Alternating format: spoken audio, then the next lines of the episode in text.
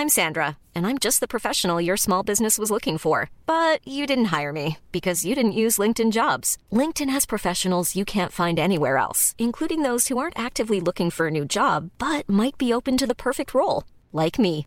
In a given month, over 70% of LinkedIn users don't visit other leading job sites. So if you're not looking on LinkedIn, you'll miss out on great candidates like Sandra. Start hiring professionals like a professional. Post your free job on linkedin.com/people today.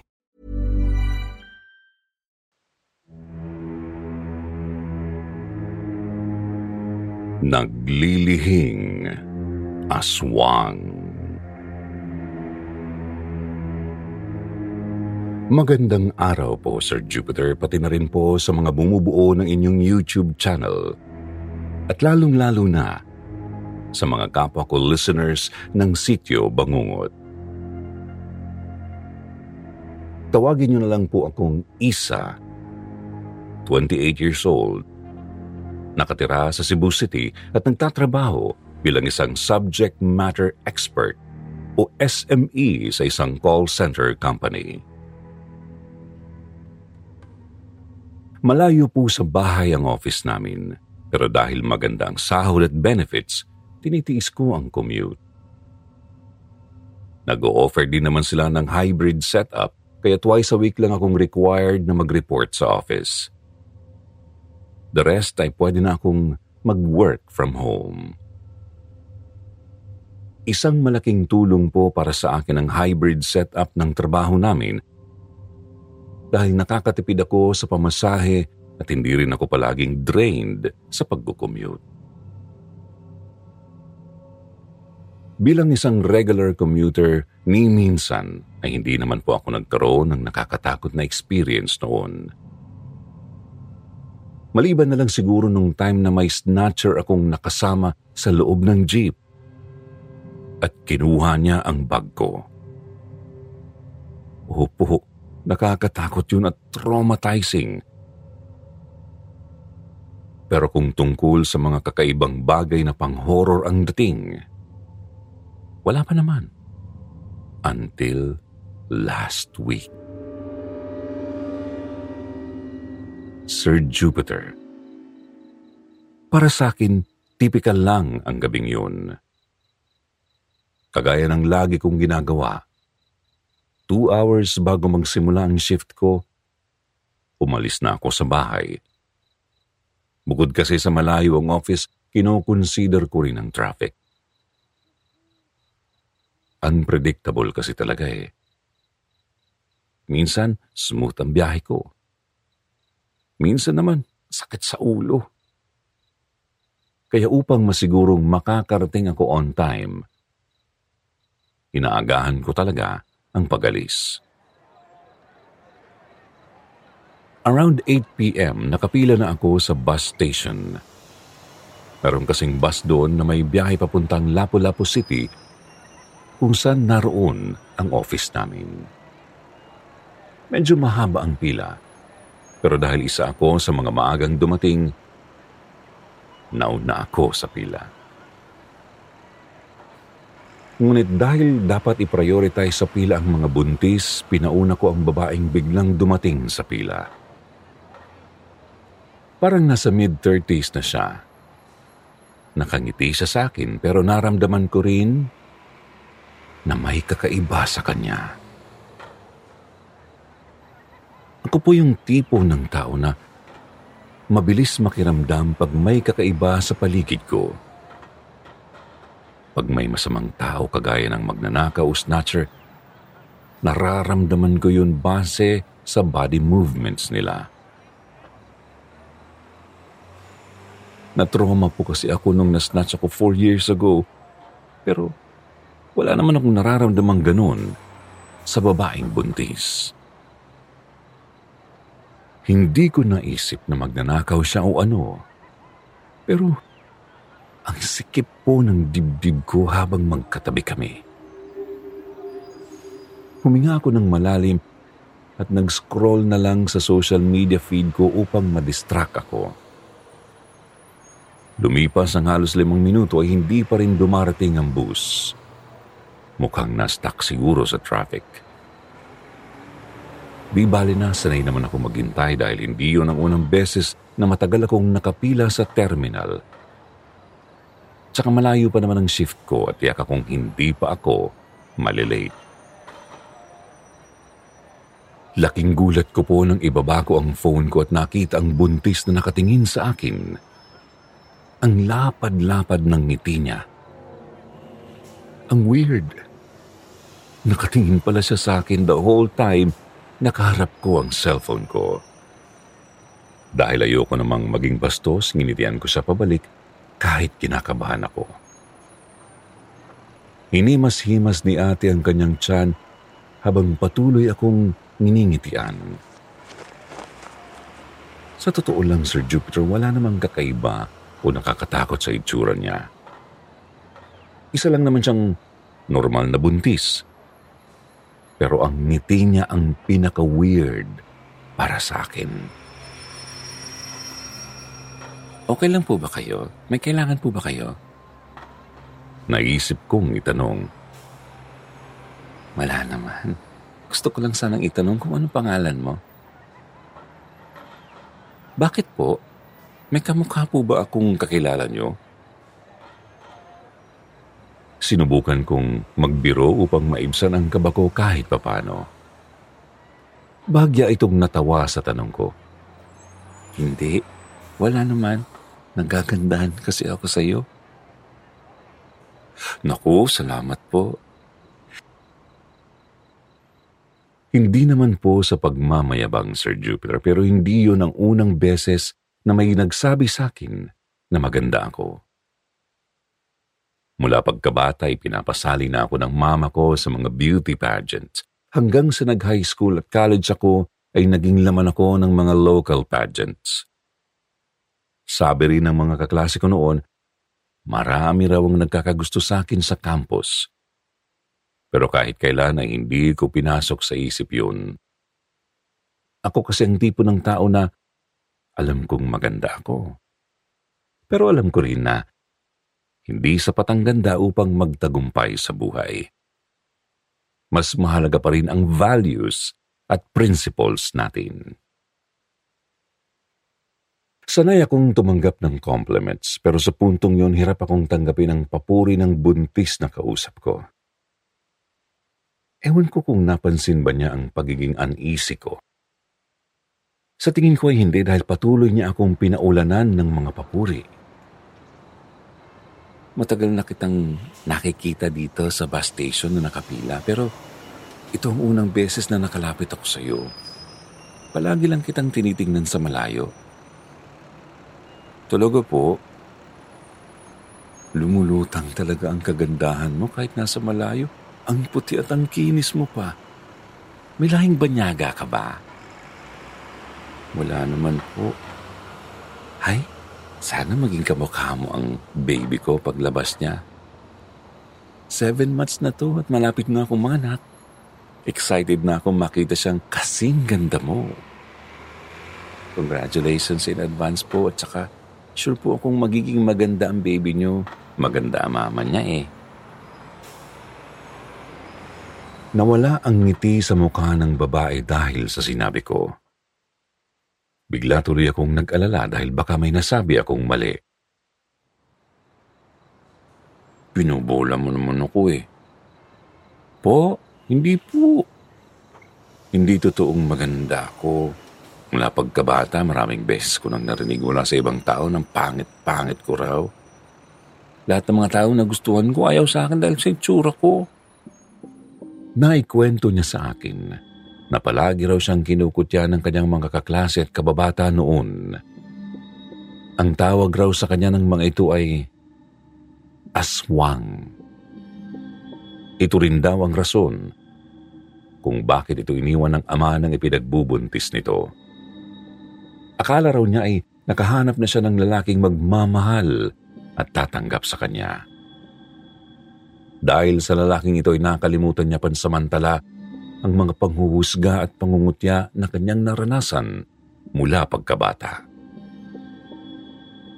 Sa wakas, nakahanap na rin siya ng taong mamahalin siya ng tunay. Asan na po ba siya ngayon?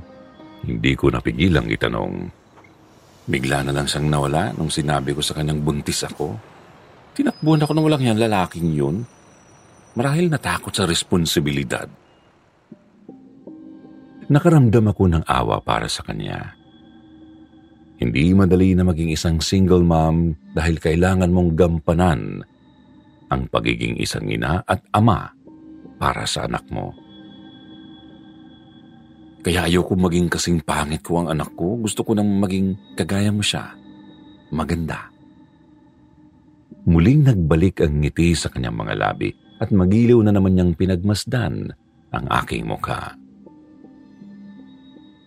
Sir Jupiter, muli rin pong nagbalik ang uneasiness na nararamdaman ko.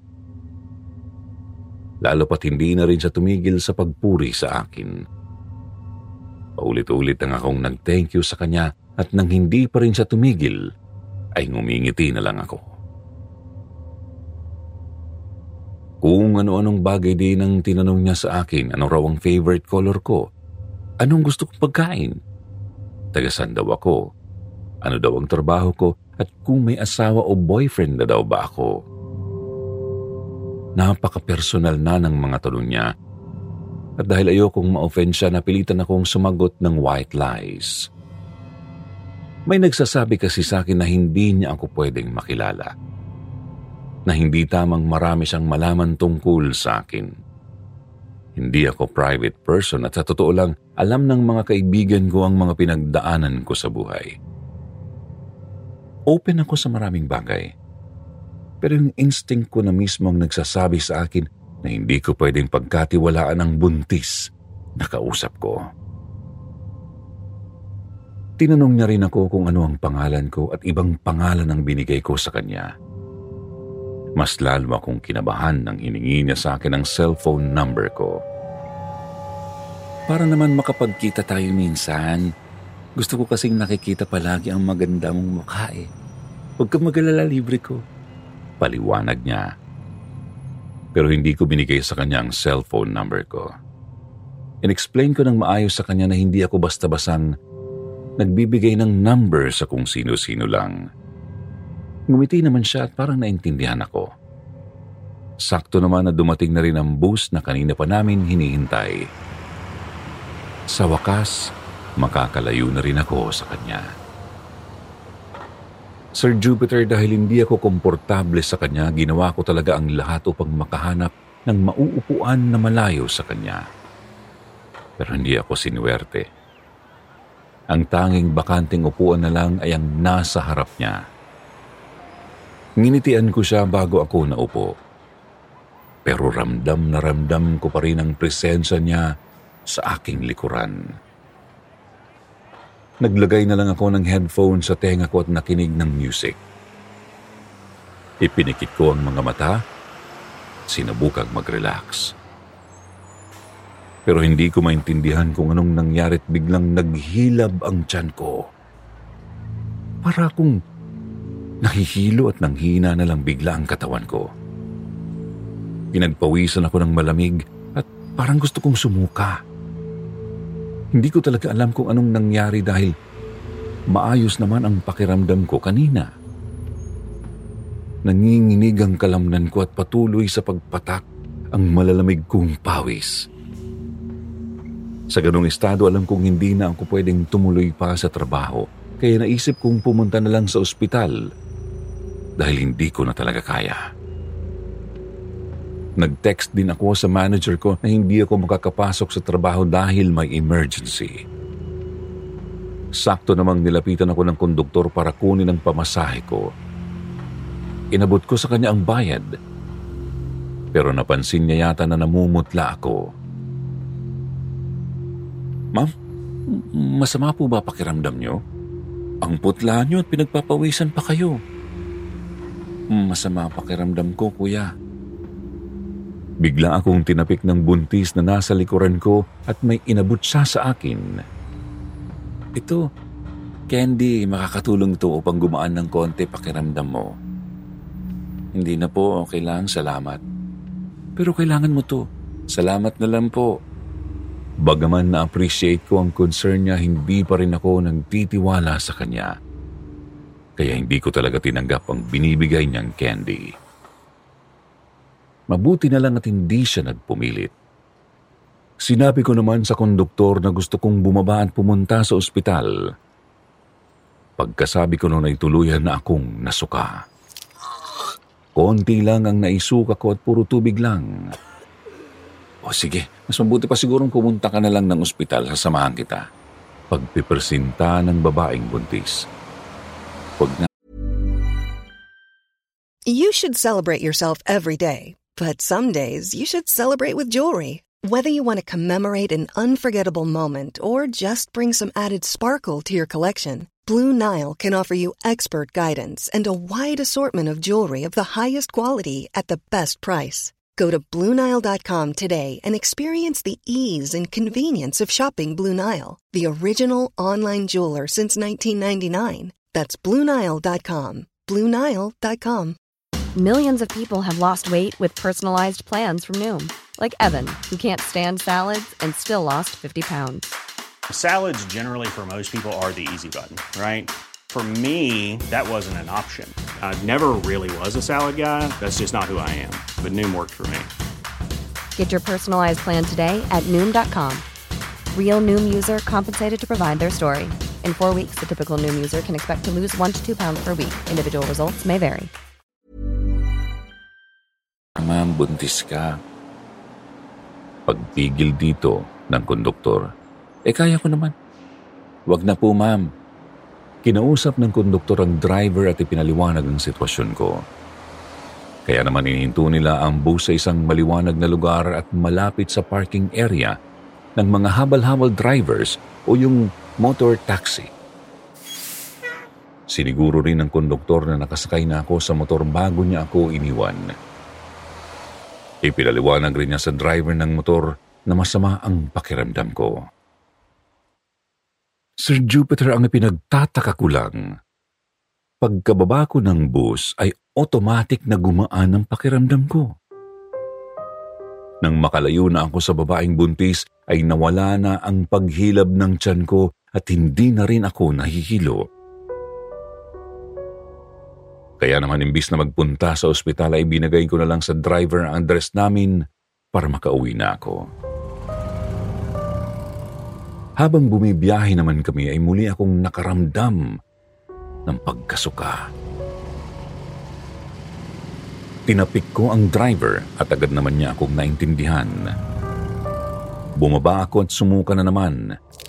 Puro tubig, gaya kanina.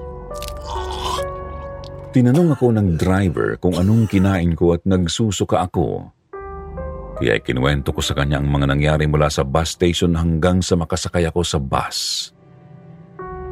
Sir Jupiter ang sumunod na mga sinabi sa akin ng driver ay talaga namang nagpatindig ng palahibo ko.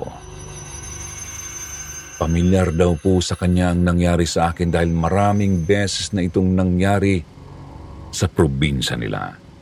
Maging ang kapatid raw niya ay naranasan na ito noon Ayon sa kanya, pinaglilihian raw ako ng isang aswang.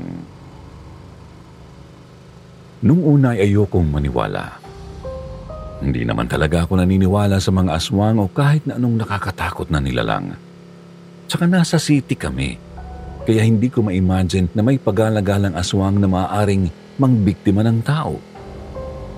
Yun din ang unang beses nakarinig ako ng ganong klasing kwento. Pinaglihian ng aswang?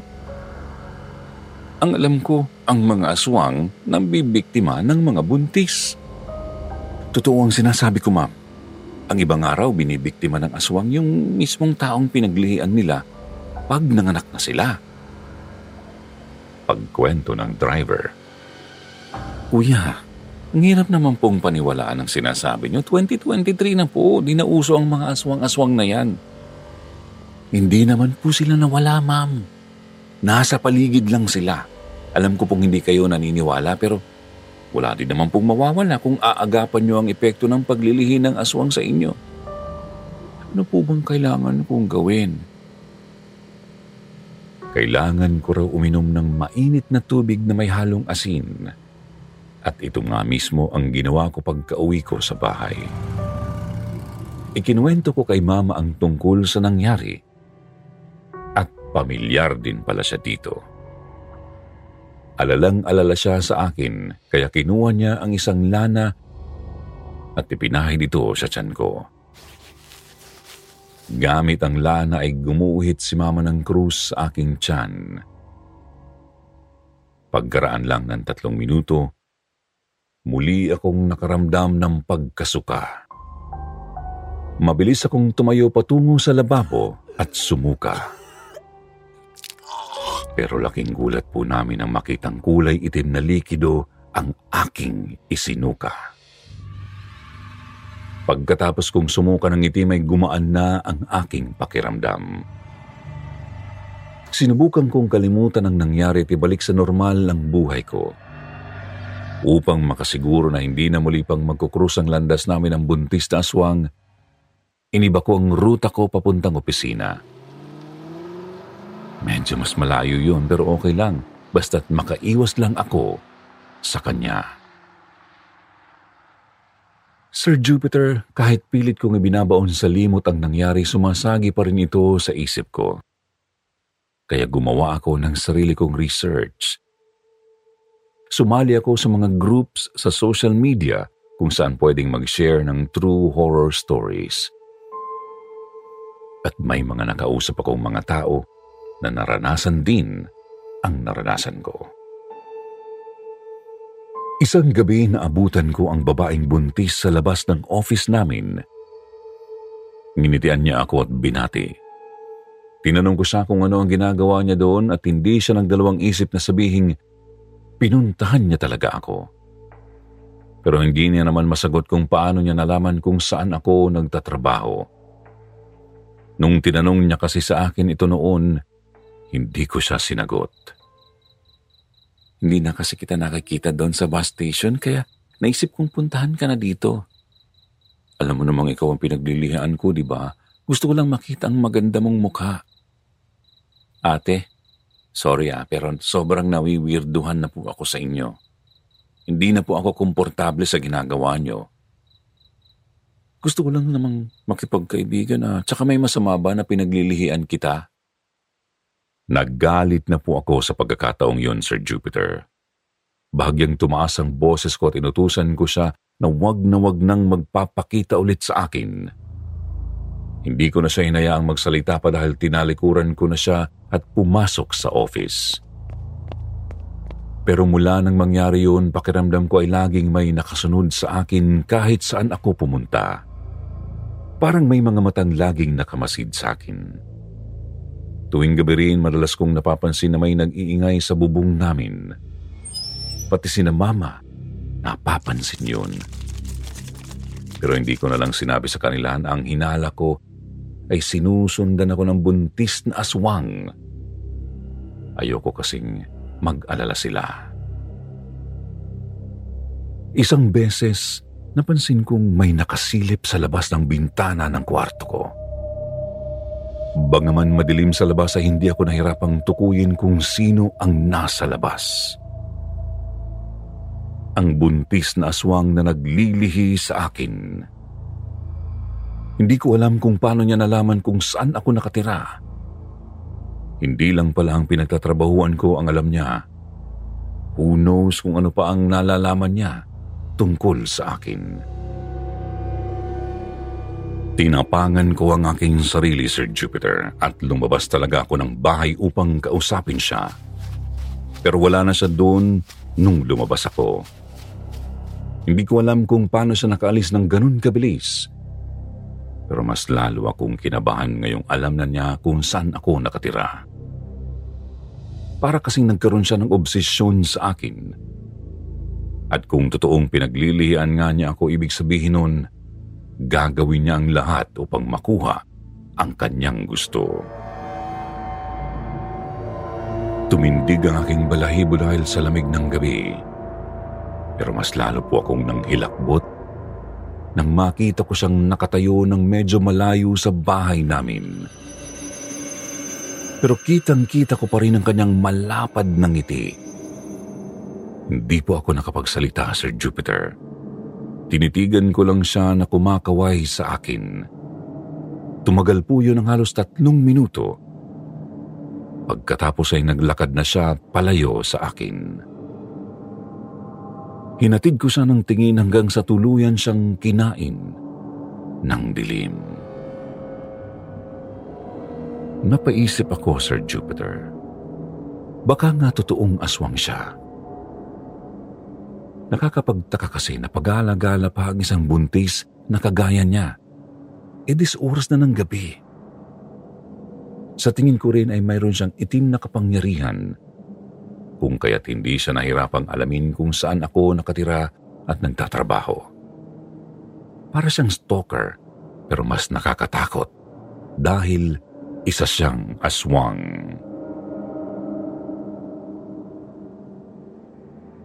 Hindi ko po alam kung ano ang pwede kong gawin. Hindi rin naman gaanong naniniwala ang pamilya ko sa mga aswang. Kaya wala rin kaming alam na pangontra o solusyon sa problema ko. Recently ko lang din sinabi sa kanila ang tungkol sa pinagdaraanan ko dahil hindi ko na talaga kaya.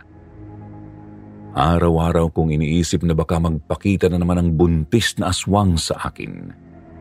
At baka kung ano ang gawin niyang masama.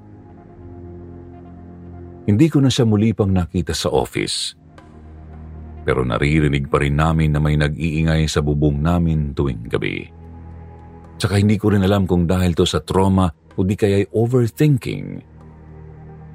Pero natatakot na akong lumabas ng bahay Lagi ko kasing iniisip na sinusundan niya ako at may gagawin siyang masama sa akin. Sa kapwa ko listeners ng Sityo Bangungot, narinig niyo na ba ang tungkol sa paglilihi ng isang buntis na aswang? Anong alam niyo po tungkol dito? Naisip ko pong lumapit sa isang albularyo ngunit hindi ko alam kung ito nga ba ang dapat kong gawin. Bago po ang lahat ng ito sa akin kaya Nahihirapan akong i-deal ang lahat ng to. Naguguluhan po ako at natatakot. Kung meron po sa inyo dito nakaranas ng nararanasan ko ngayon, sana po ay matulungan ninyo ako. Babasahin at hihintayin ko po ang inyong mga suggestions sa comments section. Ito din kasi ang dahilan kung bakit ko ibinahagi ang kwento ko dito.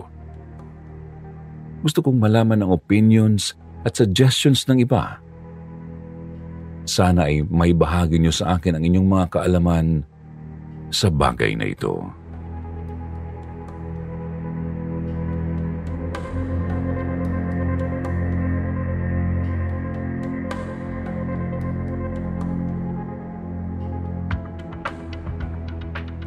Intense ng kwento, no?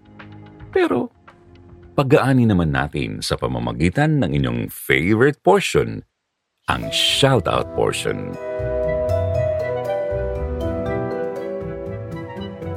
Shout out kay Lea Tarselo, Lynn Borja, Mayumi Makisig, Night Fury, Daniel Rapaz, Akizen, Maria Ana Villaflores, Charlie Kirby, Tessie Lopez, at Elmer Ibanez Jr. Magbasa naman tayo ng ilan sa pinakamagandang comment mula kay Sonia Watanabe at Donya Bonita. Mula sa kwentong Pilat ni Mang Ben. Sabi ni Sonia Watanabe, Thank you po Sir June. Tawa daw siya ng tawa sa story ng sender at nakakawala po daw ng stress. Thank you po always sa mga upload. Sabi naman ni Doña Bonita ang kulit daw ng story. Comedy. Si Mang Ben at ang pusang aswang talaga nagdala eh. Mga weird na tao talaga may kakaiba at exciting na kwento usually. Di naman kasi porket weird eh, masama na talaga agad o may gagawin na agad na masama. Mga listeners, ito lang po masasabi ko. Pakinggan niyo po ang kwentong pilat ni Mang Ben Siguradong matutuwa kayo at matatawa sa kakaibang kwento ng ating sender. Sa mga hindi po nabanggit, sa susunod na lang po kayo. Huwag pong kalimutang mag-reply sa ating shoutout box na nasa comment section para ma-shoutout ang inyong mga pangalan. Muli po mula sa bumubuo ng sityo Bangungot, ito po ang inyong lingkod. Jupiter, nagpapasalamat.